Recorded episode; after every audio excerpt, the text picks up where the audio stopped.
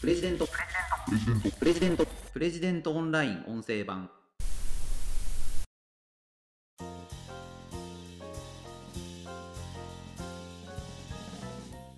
ただ同然の住宅地。皆さんなぜそんなものがあるかお分かりでしょうか？プレジデントオンライン編集長の星野貴彦です。この番組はプレジデントオンラインの配信記事の周辺情報や解説をお届けしています。今回紹介する記事はなぜ日本の郊外にはただ同然の住宅地が大量にあるのか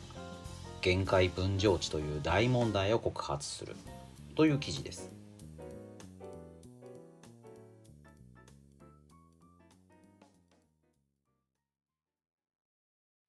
こちらの記事はブロガーを名乗られてますけれども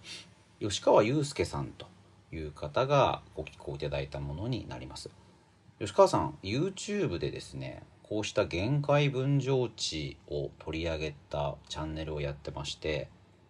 これが非常に面白いんですよね。あの綿密な調査がされていて登記簿を調べて当時のまあ、分譲地ということで売りに出されてたわけなんですけれども、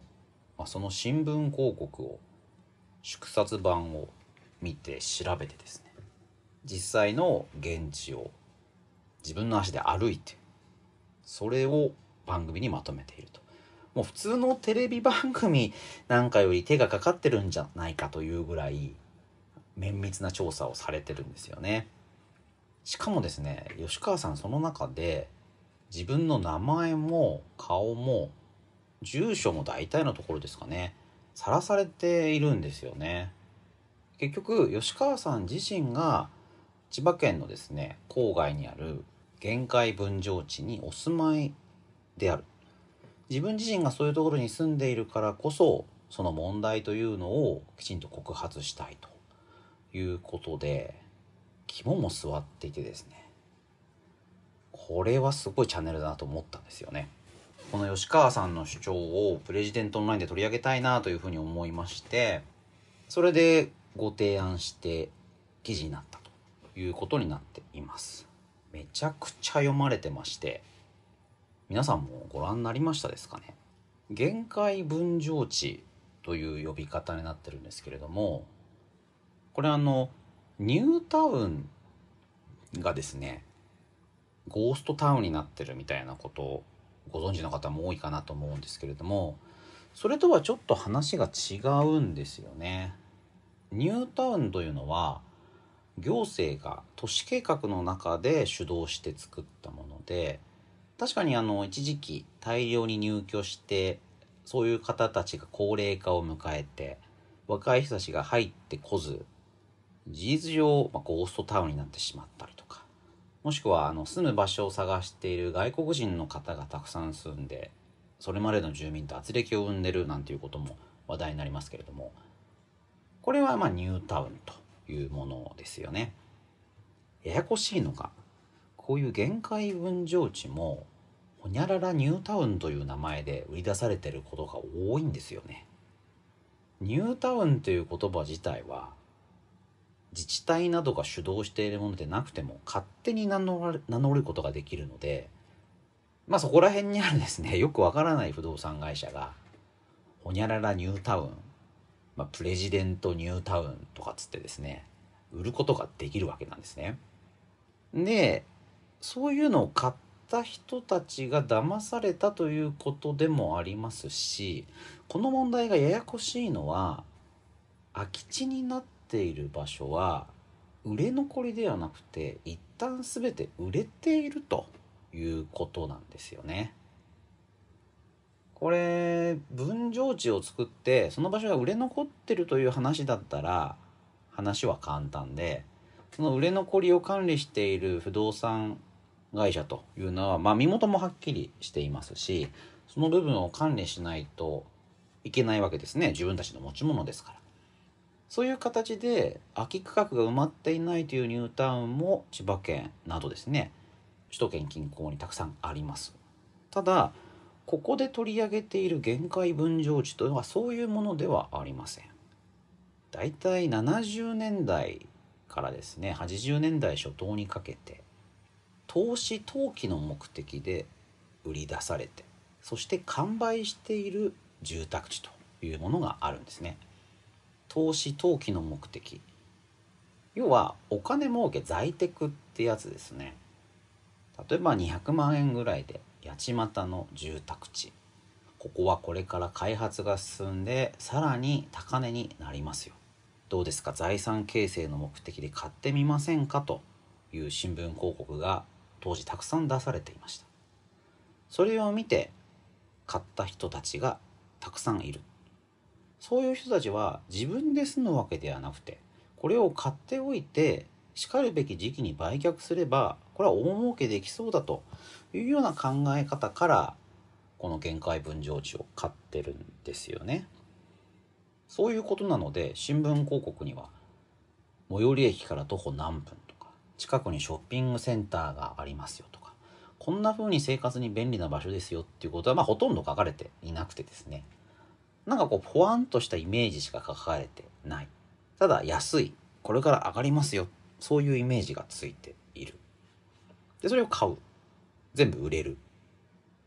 その後ですよね。誰も住まないわけなんです。一部あの宅地が建っている。住宅が建っているものもあります。あるんですけどそもそも交通不便で生活利便性に乏しいところなのでなかなか売れない。住まない。建たない。そうすると虫食い状態にちょこちょこちょこと家が建っていてその他はほとんど空き地そういう場所になっちゃってるんですねでしかもその空き地の所有者というのが全部バラバラ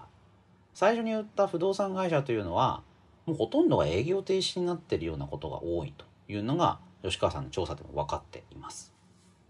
まあ、要は無責任に売り逃げしているんですよね。で会社はまあ売り逃げして無責任であると。ただまあもうなくなっちゃってる。あとは買った人たちがどうするかということなんですけども200万で売った土地をじゃあいくらで売れるのか。10万20万なんていうね住宅地も。広告を見ると今でも売り出されてるんですけどもまあそういうところはやっぱり誰も買わないですよね。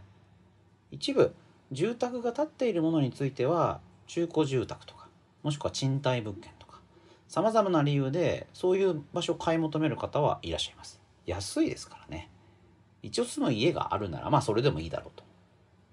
ただまあ完全な更地にもしくは更地とも言えないような吉川さんの YouTube とかブログとか、まあ、うちの記事なんかを見ると雑草が生えてですねもうほとんど雑木林に戻っちゃってるような場所もいっぱいあるんですよね。もしくはもともとが斜面地にあって車を止める場所がないなんていうところもたくさんあります。交通が不便で車が止める場所がないのにどうやって住むのっていう話なんですけどもそこを買った人たちというのはそういうのもろくに見ないでわーっと飛びついて買っちゃってるんですよね。売ってる方は多分こんなところに家は建てられないだろうなというのは薄々分かっていたと思うんですけれども売れてしまえばいいだろうとそれぐらいの発想ですよねそういう場所がたくさんあるわけなんですでこれをどうするか吉川さんこの記事の中で都市の荒廃が進んでいるという書き方をされています。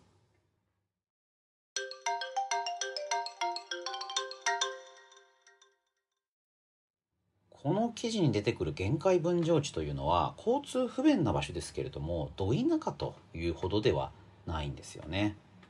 だいたい車で2 3 0分走れば最寄りの駅までは着ける、まあ、そんな場所です。ただほとんど人が住んでいないので公共交通機関が全くない。車がないと自分で車を運転しないと生活がなかなか難しい。しかもですね駐車場がないなんていう土地も多いわけです。いやいや、まあ、なんで駐車場がないかっていうとですねこう斜面地だったりするんですよね。もともと住宅が建てられないような場所。そんなところを、安く仕入れて売っているので。そういう場所っていうのはまあそもそも何で放置されてたのかっていう理由をたどればですね、まあ、斜面で非常に不安定であったり道路が急峻でですね。そもそも車が入れなかったまあそんな場所なんですよね。でそういう変なところをたくさん仕入れてきて二足三門で売ったというのが、まあ、この時の在テクブームで起きていたことなんだと思います。まあ、ひどいの一言に尽きるわけなんですけれども問題はこれからこれをどうするかということなんだと思うんですよね。吉川さんこの記事の最後の方でこういうふうに書かれています。筆者自身乱開発の産物である千葉県内の僻地の分譲地で暮らしており管理者を失った自宅周辺の空き地の整備を続けている。だからこそその思いを拭えずにいる。その思いというのは都市計画や住宅政策の視点から見てこのような乱開発された旧分譲地を再利用するというのが最適解と言えるのだろうかということなんですね。続きなんですけどもある区画は流動性を失うほどまで荒廃放棄される一方で真隣の区画は宅地として利用され住民が生活をしている。限界分譲時に住むことは可能だが自治会は機能せず道路や公園は雑草で埋もれることもよくある。郊外の衰退縮小とはよく言うが現実にはきれいに整然と縮小しているのではなく虫食い状に放棄された管理不全の住宅地の割合が静かに拡大しているのだ。場当たり的な住宅政策の無策ぶり地価の下落による資産価値の消失住環境の荒廃。限界分譲地の問題は都市問題の負の側面を最も分かりやすい形で地域社会に突きつけているとなっています。結局ですね限界分譲地の付けそういった空き地が放棄されることによって地域にかかる負担というのをその地域住民が負っているという構図になってしまっているんですよね。つまりそこに住んでいてその隣が空き地限界分譲地として放置されている。その場所は、まあ、雑木林というか野に戻ろうとしていると。でそんなものが周りにボコボコあったら例えば車通る時に邪魔ですし不法投棄そういうよからぬことを考えて、まあ、来るですね。変な人たちもいますし、まあ、管理がだからできてない場所なんですよね。でそこを結局そこに住んでる人たちが草を刈ったり片付けをしたり看板を立てたりそんなことをしなくちゃいけない。どうなってんのってことですよね。そういうのをバラバラにやるというのはどう考えても効率的とは言えない。なんでこんなことになってしまったのか。まあ一番は住宅政策の負の側面と住宅政策の無策ということに尽きるのかなと思います。日本ぐらいですねどんなところにでも家を建てられる国っていうのは珍しいんですよね。ヨーロッパ例えばドイツを旅行したことありますけどもドイツっていうのはその畑とか田舎みたいな場所と町っていうのが完全に分かれてましてあの町は町あの畑は畑なんですよね。だバーッと自然しか見えないような場所を走っていってあるところから突然町に変わってその場所には家とか商店とか学校が集中している、まあ、そういうまあ、その作り方になっているんですよね。日本だと新幹線に乗ってるとねよく分かりますけど東海道新幹線走っている途中ほとんどずっと宅地ですよね。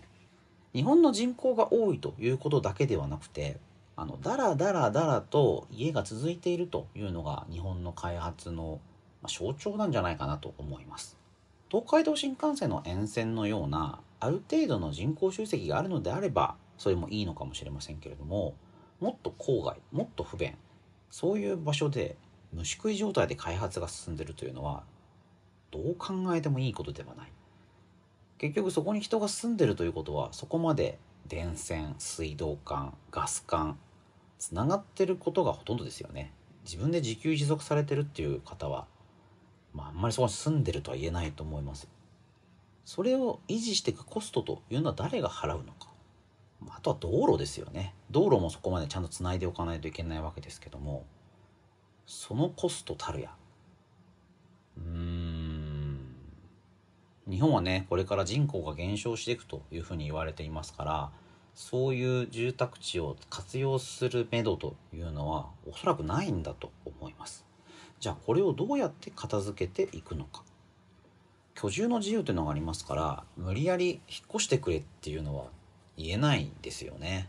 だそこに一回人が住んでしまうと、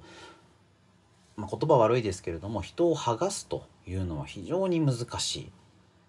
だからこの70年代80年代の限界分譲地というのは大きな負担に今なってるということかなと思います。そしてこの指摘についてなるほどなとかひどいなとかそう思われる方が多いからこそ多かったからこそこの記事非常に読まれてるのかなという気がしました。非常にね重要な問題でこれからより具体的なケースについて吉川さんに寄稿を続けていただく予定になっています。是非続編についてもご期待いただければと思います。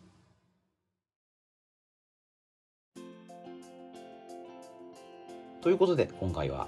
なぜ日本の郊外にはただ同然の住宅地が大量にあるのか限界分譲地という大問題を告発するという記事を取り上げました。また次回お会いしましょう。プレジデントオンライン編集長の星野貴彦でした。